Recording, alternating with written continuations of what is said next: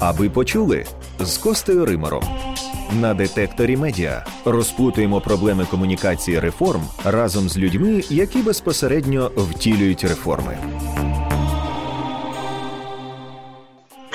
Я Костя Римар, і це подкаст, аби почули на детекторі медіа, в якому ми розплутуємо проблеми в комунікації реформ разом з нашими гостями, людьми, які безпосередньо втілюють ці реформи у життя. Сьогодні ми говоримо про реформу молодіжної політики, яка є не менш важливою аніж інші. Бо молодь це не тільки потенціал України, але й сьогодення. Створюються численні молодіжні центри. Молодь заохочують впливати на рішення органів влади та популяризується неформальна освіта. Але з'являється велике запитання: як комунікувати такі зміни молоді, вік якої в Україні коливається від 14 і аж до 35 років. Більше того, реформа потребує значної комунікації між самими органами влади і громадянським суспільством. Як налагодити цей діалог, щоб досягти довгострокової перспективи? У цьому та інших питаннях нам допоможе розібратися людина, яка довгі роки вибудовувала діалог з молоддю. Це Олександр Єрема, державний секретар Кабінету міністрів України, а до 2020 року заступник міністра молоді і спорту. Вітаю, Олександра! Вітаю, доброго дня вам. До цього подкасту ми готуємося цілою командою, і в ній є свої аналітики, які вивчають багато статистик і досліджень. До нашої розмови сьогодні доєднається аналітик проекту Євгенія Соболєва, яка підготувала кілька своїх запитань. Привіт, Євгенія! Привіт! Ми записуємо цей подкаст за сприяння відкритого університету реформ та ЦДЕМО. А також дякуємо детектору медіа за згоду його опублікувати. Отже, почнемо. Олександр, у 2016 році ви стали заступником міністра молоді та спорту, відповідальним за молодіжну політику. Скажіть, які основні проблеми в сфері молодіжної політики ви намагалися вирішити саме тоді? Кілька питань. Якщо ви дозволите, я би розпочав все таки з е, тези, що це одна з важливих. Я думаю, що це одна з ключових реформ, якщо ми говоримо про молодіжну політику. Чому? Тому що е, що б ми не робили, тобто чи е, з якими б реформами не займалися, чи питаннями децентралізації, чи то питання реформування соціальної сфери чи іншої. Якщо ми не покажемо молодим людям перспективу в Україні в своїй громаді, в реалізації, в самореалізації, ці реформи вони матимуть такий дуже тимчасовий характер. І для нас принципово важливо було зробити так, щоб молода людина розуміла і бачила, що в неї є можливість і є перспектива реалізувати себе тут, реалізувати себе в громаді, реалізувати себе в якихось інституціях, реалізувати себе в Україні. Тому це якби загальна така мета. Що стосується конкретних, тобто яких на чому ми зосередились в першу чергу, ми розуміли, що досвід попередніх років, коли держава намагалася створювати якісь інституції самостійно, створювати якісь інструменти, брати нових держслужбовців для вирішення тих чи інших проблем, він не є надефективним. Тобто, ми змінили взагалі підхід до того, що ми вибудовуємо а партнерські взаємини. Б, ми створюємо інструменти підтримки молоді, молодіжних ініціатив, і В, ми намагаємося мотивувати і показати молодим людям, що це шлях, тобто шлях для успіху, шлях для самореалізації, шлях для створення нових можливостей, через які інструменти це втілювали з життя. Деякі ви вже згадали: молодіжні центри, молодіжні простори. Тобто, це можливість отримати нові знання, більше навички і компетенції, які надважливі і надзапитані в сучасному світі, для того, щоб бути більш конкурентно здатним. Е, навчитись працювати в команді, отримати перший досвід роботи з проектами, досвід лідерства, е, критичне мислення і багато іншого. У нас іще буде шанс поговорити більше про конкретні інструменти втілення реформи у життя, але давайте трішки затримуємося на темі проблем, оскільки з минулих подкастів ми знаємо, що визначення проблем це одна з найважливіших частин реформи. Яким чином визначали ці проблеми ви? Можливо, був конкретний запит від самої молоді, чи це були дані досліджень, чи думка громадянського суспільства і міжнародних партнерів? Насправді комплекс не можна взяти щось одне і бути впевненим, що ти е, отримав добрий результат. Тобто, ми дивились на офіційну соціологію, зокрема практику міністерства молоді спорту. Щороку замовляти соціологічне опитування про становище молоді в Україні. Це е, регулюється законодавства, і відповідно дивитися, як змінюється відношення молоді до тих чи інших проблем. Менш офіційна, але не менш релевантна. Це е, проект, який ми реалізовували разом з ЮНІСЕФ, проект «U-Report», тобто, завдяки якому ми мали можливість дуже оперативно задавати питання і отримати на них відповіді. І кількість опитувань це не є чистої води соціологія, тому я кажу, що це менш офіційно, але е, це можливість комунікувати з великою частиною молодих людей. Мені здається, зараз це понад 100 тисяч молодих людей з усіх регіонів України і отримати дуже швидкі відповіді. Третє це молодіжні організації, мережі молодіжних організацій. Це е, організації громадянського суспільства, які власне представляють інтереси різних груп молоді і є виразниками цих інтересів. І коли молоді люди об'єднуються, обирають там лідерів і спілкуючись з лідерами, ти розумієш, що ти комунікуєш вже не з однією людиною, а з певними середовищами. І, Відповідно, маєш можливість комунікувати з цими середовищами. Четверте, вже дослідники молодіжної політики. Це така поширена практика в, в різних європейських країнах і не тільки європейських країнах. Ми також е, маємо людей, які пройшли навчання, зокрема за програмами Ради Європи. і Ми комунікували з цим середовищем, тобто люди, які мають компетенції в питаннях дослідження молодіжної політики. Ви багато працювали з молодіжними центрами. Також ми знаємо, що ви зустрічалися з молоддю та молодіжними організаціями, говорили з ними про їх проблеми та можливі рішення цих проблем. Чи можете ви назвати приклад, коли така ініціатива молоді була почута та втілена на рівні державної політики за часів вашої роботи у міністерстві молоді і спорту? Можна тут розпочати навіть з молодіжних центрів, тому що одне з питань, які ми комунікували з молодими людьми, чи потрібні їм ці молодіжні центри, яким які вони їх хочуть бачити, і які послуги мають надавати ці молодіжні центри, і як вони бачать взагалі себе в молодіжних центрах. І це зокрема було вмонтовано в парламентські слухання з питань молодіжної політики. Це питання задавалося при ми проводили спільно з колегами з громадського сектору лабораторії законодавчих ініціатив такі таунхол мітинги в Луцьку в Волновасі, де е, запрошували молодіжне середовище і теж проговорювали ці питання. Відповіді ідеї молодих людей лягли вже відповідно в проекти постанов, проекти розпоряджень, накази міністерства, і таким чином ми не сиділи там в кабінетах і придумували. А давайте ми щось таке придумаємо, цікаве і, і, і, і щось побудуємо.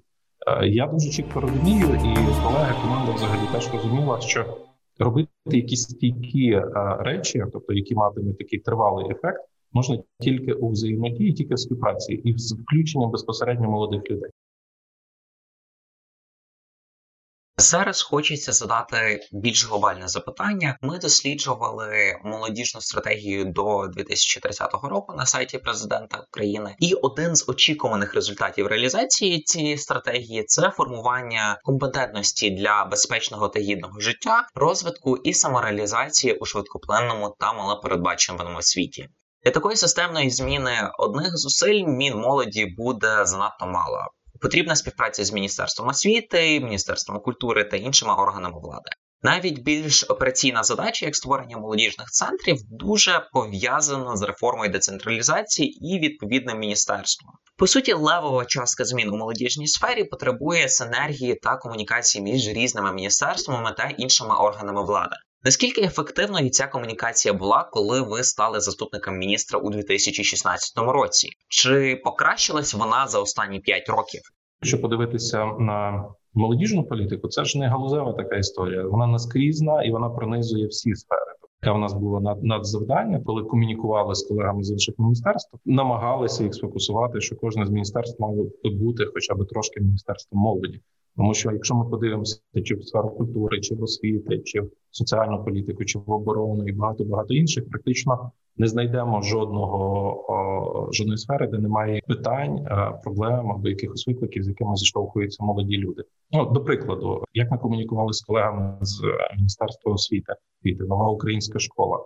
Яка прописала, що там випускники нової української школи повинні володіти там рядом компетенцій відповідно там лідерство, командна робота, е, проектний менеджмент і багато багато іншого.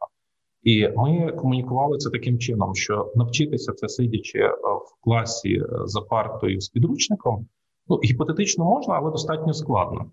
Натомість, якщо молоді люди будуть інтегровані в якісь громадські ініціативи, якщо вони будуть реалізовувати там молодіжні проекти, то вони ці всі компетенції набудуть практично, тобто вони пропустять їх крізь крізь себе і відповідно вони мають можливість отримати там в класі там певний теоретичний матеріал, але будучи там чи в скаутській якійсь у пластовій організації, чи там в, в, якійсь там іншій організації, вони зможуть відчути це, і це буде вже дійсно практичне таке знання.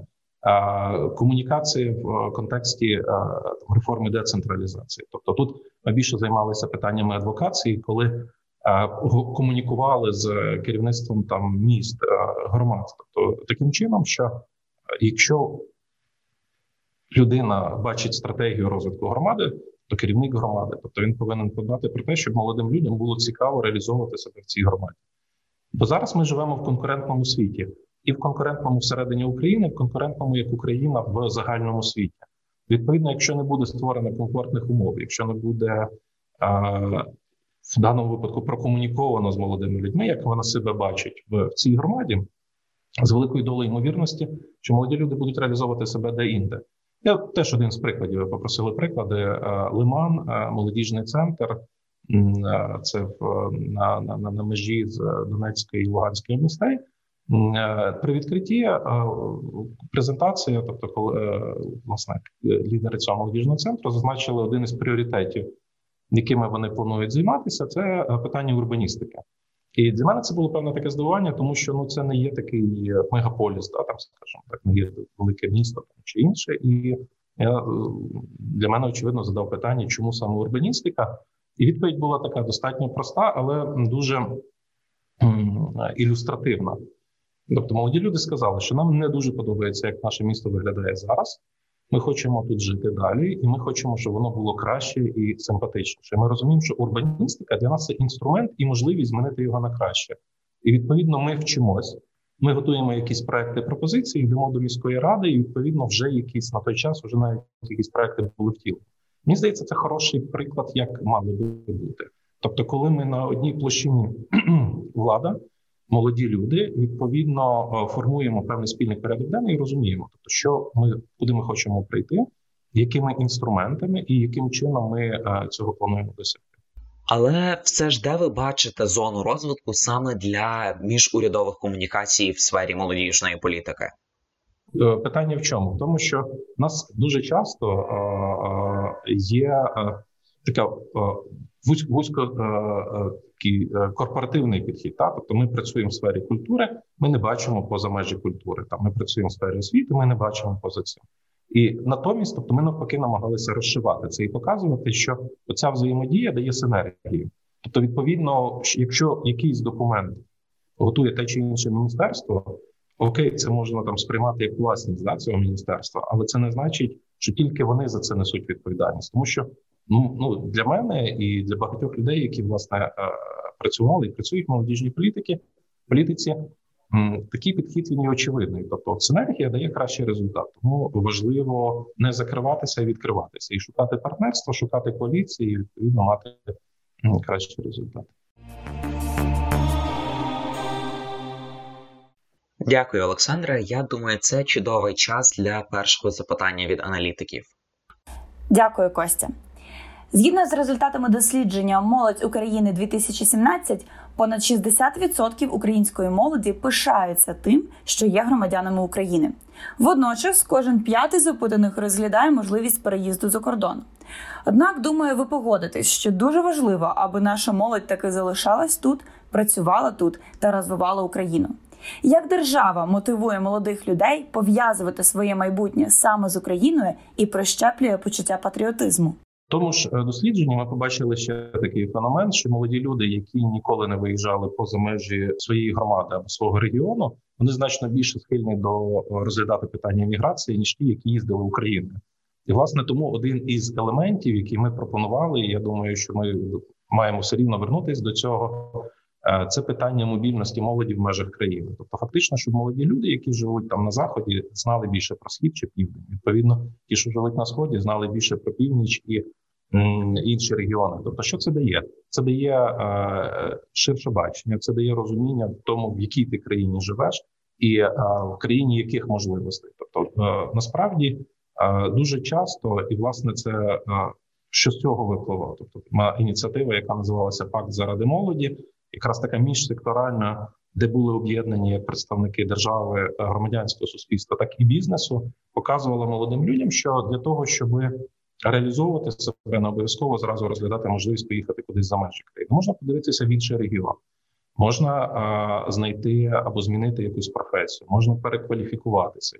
В даному випадку держава не повинна нав'язувати, держава повинна показувати можливості і створювати ці можливості. І в даному випадку е, я би тут не розділяв, да, тобто, що роблять там громадські організації, що робить бізнес, все інше. Тобто, це є спільна платформа. Ну до прикладу, е, яким чином працює Міністерство молоді і спорту, е, Міністерство соцполітики, Міністерство ветеранів, в якійсь частині працюючи з громадськими організаціями в цьому році, до речі, достатньо добра ініціатива є Міністерство реінтеграції. Е, коли формується політика, от ми говоримо там програма да, молодь України. Тобто, що це таке? Це те, що ми хочемо е, бачити там через 5 років. Відповідно, закладені якісь кроки, і під ці кроки закладені певні ресурси. І тут дуже важливо, що ці ресурси не витрачаються безпосередньо е, державою самостійно, а запрошуються представники громадськості, громадські організації і озвучується. Дивіться, ми разом сформували порядок денний. Ми разом сформували програму. От її цілі. От ми на ці цілі маємо такий ресурс. Приходьте, давайте кращі пропозиції, отримайте кошти на свої проекти ініціативи і реалізовуйте. І і в даному випадку ми разом досягаємо цих цілей. Тобто, таким чином е, молодь стає е, більш компетентна, більш мотивована, отримує більш там е, такий скажімо, натхнення, да більшу повагу, більше там пишається Україною, стає більшими патріотами. Тобто, це все такий повсякденна постійна робота. Тобто, не можна. Ну, в моєму розумінні, тобто там змусити бути там патріотом, там або е, написати в підручнику, який хтось прочитає, і він стане там е, дуже просунутим громадським активістом чи ще щось. Тобто, це питання про там щоденну е, кропітку роботу, про формування довіри, про формування певної взаємодії. Щодо програм мобільності, ми знаємо, що є такі проєкти для молоді, як твоя країна, до прикладу. Вона була дуже активною до пандемії, особливо. Є вишкільні табори від пласту та обмін студентами між українськими університетами Плацкарт. Можливо, є ще якісь проекти мобільності для молоді, що мають бути скоро реалізовані. Та чи не становлять їм конкуренцію такі програми, як Erasmus, що дозволяють молоді отримувати закордонний досвід? Е, точно ні, тобто вони е, я би сказав взаємодоповнюють. Більше того, ми мали і продовжуються ці дві платформи, такі е, міжнародних молодіжних обмінів: Україно-Польська рада молодіжних обмінів, і Україна-Литовська. Mm-hmm. В даному випадку, те, що ми побачили, те, що стосується, зокрема, коли молода людина виїжджає там поза межі регіону, це стосується, коли вона виїжджає в такі короткострокові програми. Чому тому, що на жаль наше суспільство все таки ще є достатньо багато стереотипів і упереджень. Да? Тобто, коли люди, там які ніколи не були там поза межами країни, можуть довго і переконливо розповідати, як там добре. Ну і таке інше, і в даному випадку найкращий досвід це персональний досвід. Тому ми а, намагалися показати молодим людям. Дивіться, ви можете поїхати, можете сюди запросити колег з інших країн.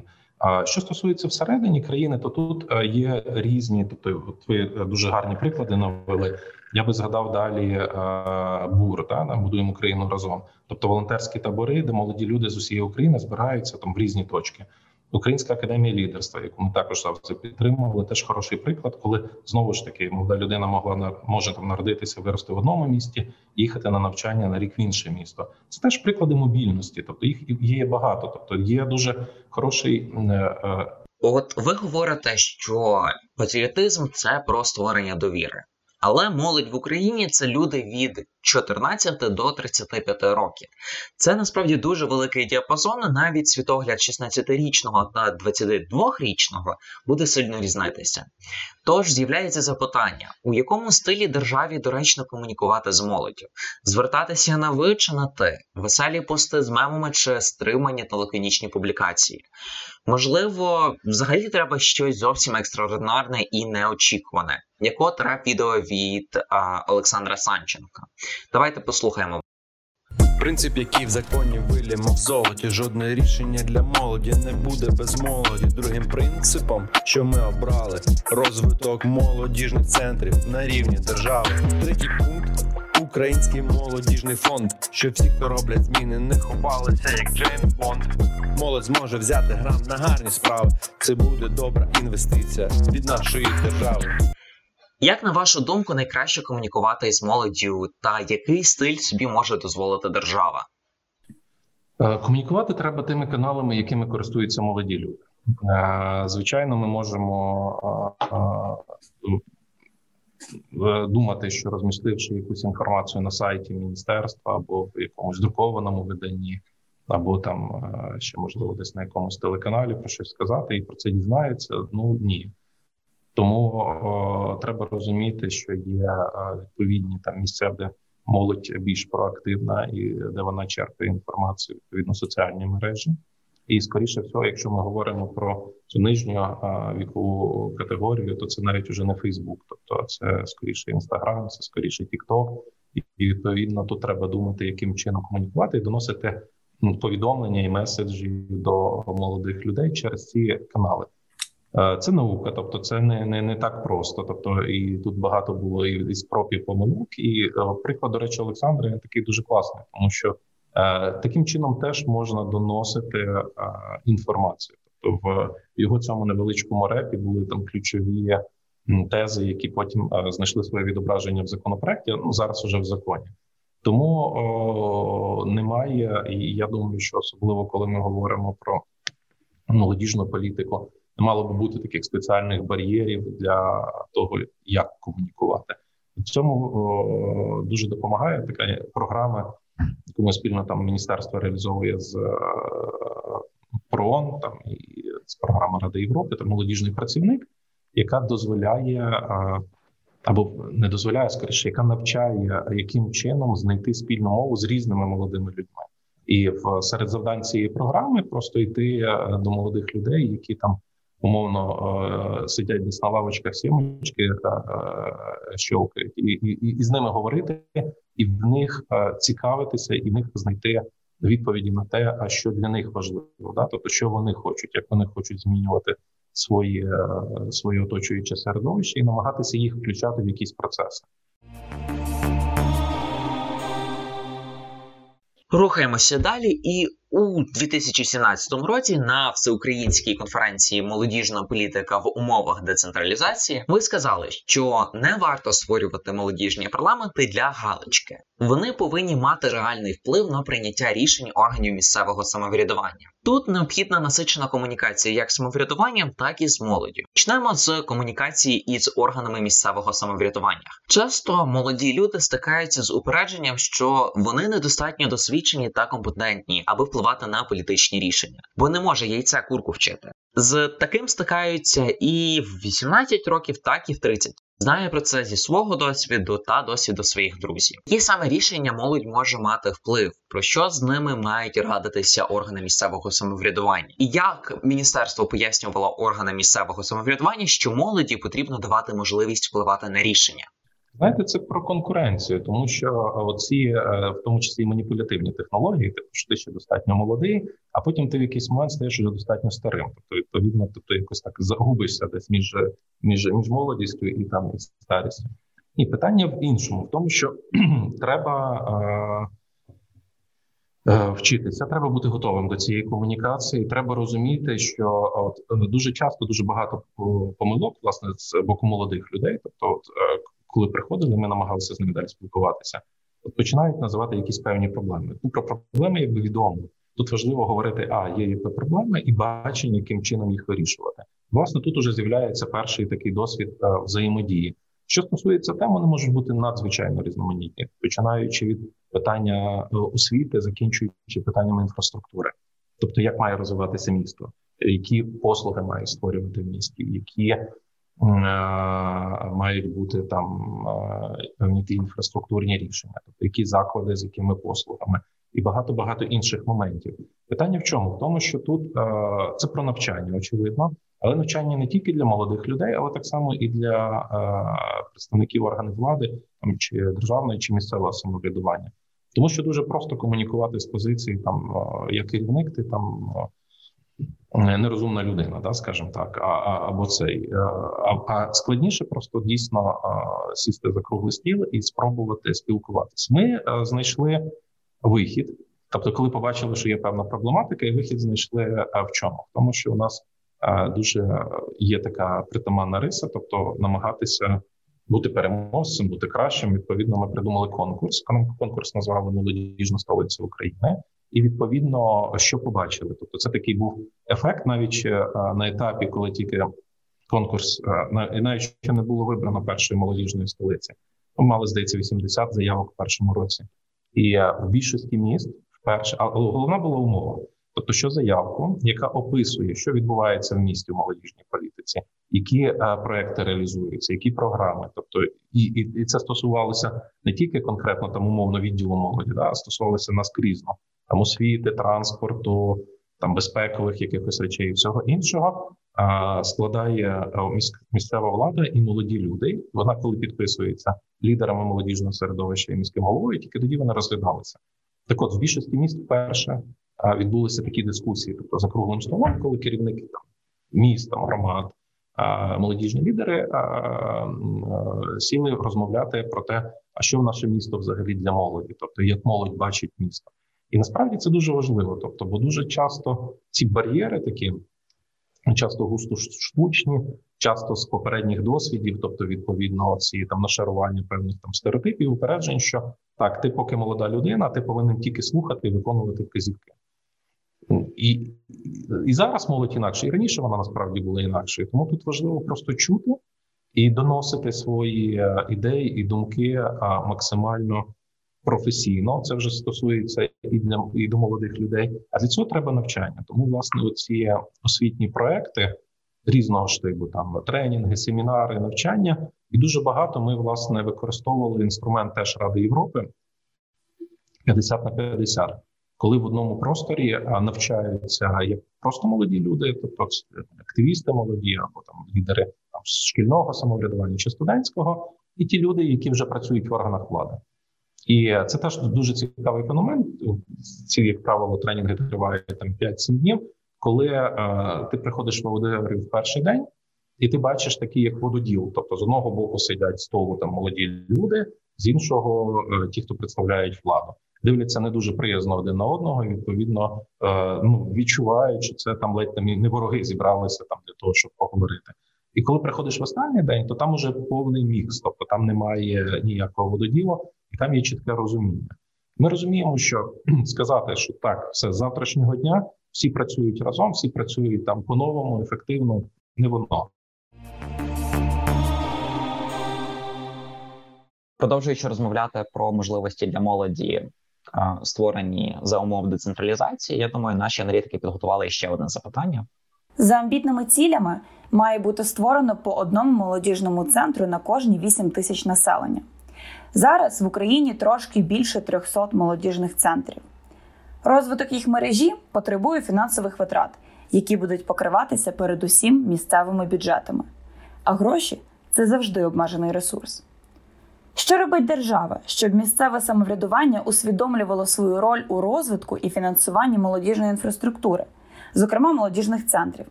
Що ще держава може зробити, і де ми маємо зону розвитку? Я я е, якусь частину життя провів в громадському секторі в молодіжному середовищі, і деколи ти комунікуєш позитивно такий порядок денний, тобто ти кажеш, що ти робиш важливого, які ти цікаві ідеї, скільки там молодих людей охоплюєш. А деколи це можна на таких протиставленнях, та тобто, умовно кажучи, що буде, якщо ти цього не зробиш. Тобто, що умовно кажучи, ті молоді люди, які можуть прийти і зараз е, робити якийсь позитивний порядок, денний, займатися висадженням дерев, там робити якісь цікаві мистецькі проекти, та чи там проекти е, підтримки е, збройних сил, там чи це інше. Вони можуть цього не робити. Вони можуть обмальовувати будинки, можуть нищити там якісь е, цей хтось може стати алкозалежним чи наркозалежним, і багато багато інших моментів. І ми спробували порахувати це. Звичайно, не була дуже така науковий е, е, щиро зізнаюся е, обрахунки на той час. Це було достатньо тривалий час назад, коли ми перший раз намагалися переконати державу тоді в особі і кабінету міністрів Верховної Ради, що необхідно виділяти кошти на підтримку проєктів молодіжних організацій. Тобто таку пропорцію, що одна гривна вкладена в проекти, вона зекономить потім 10 гривень на ресоціалізацію там е, молоді, яка стала там на злочинний шлях, там чи алко наркозалежна, і таке інше. І це теж працює, які які можуть бути там аргументи, які можуть бути альтернативно. Перше, що це є конструктивний порядок. Друге, це що енергія молодих людей, а вона є енергія. Вона може бути в конструктивному руслі, вона може допомагати творити і розвивати місто. а може бути в деструктивному руслі, тобто нищити і, і, і псувати. Тобто, і в даному випадку тут вже залежить від тих людей, які є модераторами цього процесу, тих самих молодіжних працівників та молодіжних організацій, яка кількість буде переважати, да? тобто чи буде більше конструктивно там чи деструктивно. Олександре, давайте рухатись до останнього запитання від нашої команди. Ви неодноразово говорили, що міністерство молоді і спорту багато співпрацює з громадянським суспільством, але ефективний діалог між державним сектором і громадянським суспільством необхідний і в інших сферах. Також певний час ви були головою державного агентства розвитку молоді та громадянського суспільства, тобто органу влади, який напряму працював із громадськістю. Але за чотири місяці після створення воно було ліквідоване. На вашу думку, чи потрібен окремий орган влади для ефективного діалогу з громадянським суспільством? Е, ну знову ж таки, тут е, в даному випадку може бути дві концепції. Тобто, в на етапі, коли приймалось рішення про створення агентства, тобто вивчався різний досвід, подібна структура існує, зокрема в Швеції, тобто в різних країнах вони по різному, але саме так сфокусовано там молоді громадянського суспільства, сприяння розвитку. Така шведська модель. І е, ідея в чому? В тому, що власне ці компетенції мали би е, надаватися і розвиватися якомога швидше. Тобто, фактично, коли молода людина, перебуваючи там в там дитячому садочку, в школі, вона матиме звичку а бути активним там учасником різних громадських організацій. Тобто, очевидно, що в дорослому віці також в неї ця звичка нікуди не зникне. Фактично, це такий, якби от ми, коли б дивимося на на різні країни, що можна взяти, які хороші приклади, що дуже велика кількість людей бере активну участь в волонтерському якомусь житті, в громадському житті, в об'єднані в різні в різні організації. І в даному випадку не завдання там держави сказати, що ви маєте об'єднуватись в такі організації, чи в які ви організації повинні об'єднуватись.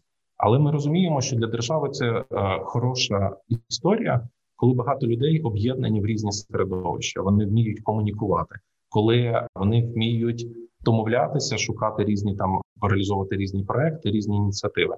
І власне в ідеалі, звичайно, якби кожне там міністерство, там і місцева рада були, а, хоч трошки там міністерствами громадянського суспільства. Тобто, якби в кожному знайшли оцей а, лінк на співпрацю і розуміння, що а, ця взаємодія дає можливість швидшого розвитку. Тобто жодна демократична країна не може відбутися і не відбулася ще без співпраці держави і громадянського суспільства. І відповідно тут дуже важливо розуміти, що це це е, е, процес такий, який надовго, да, тобто процес, на якому є різні там і підводні течії, тобто є і розчарування, є і великі успіхи, але альтернативи йому немає. Тобто, в даному випадку ми розуміємо, що тут е, ми е, на цьому шляху.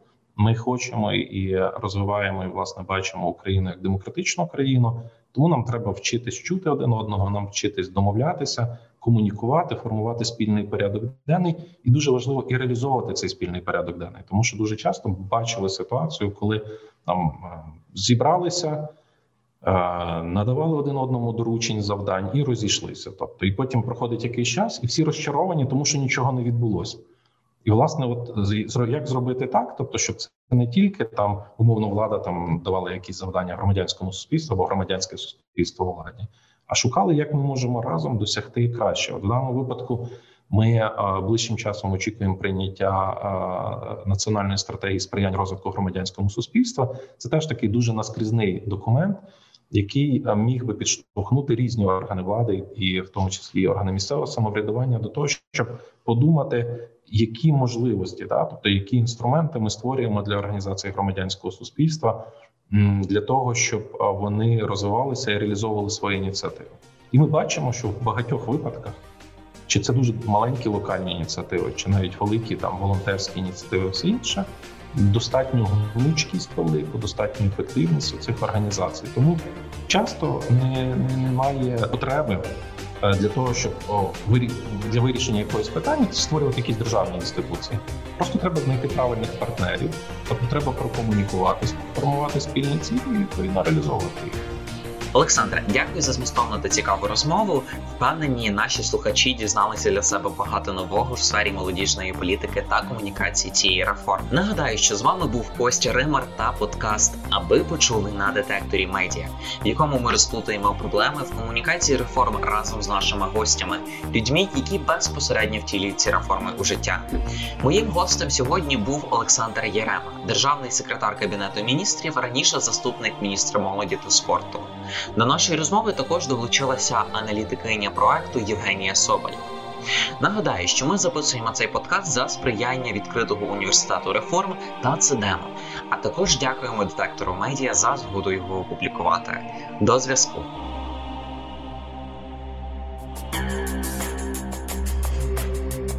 Аби почули з Костею Римором. На детекторі медіа розплутуємо проблеми комунікації реформ разом з людьми, які безпосередньо втілюють реформи.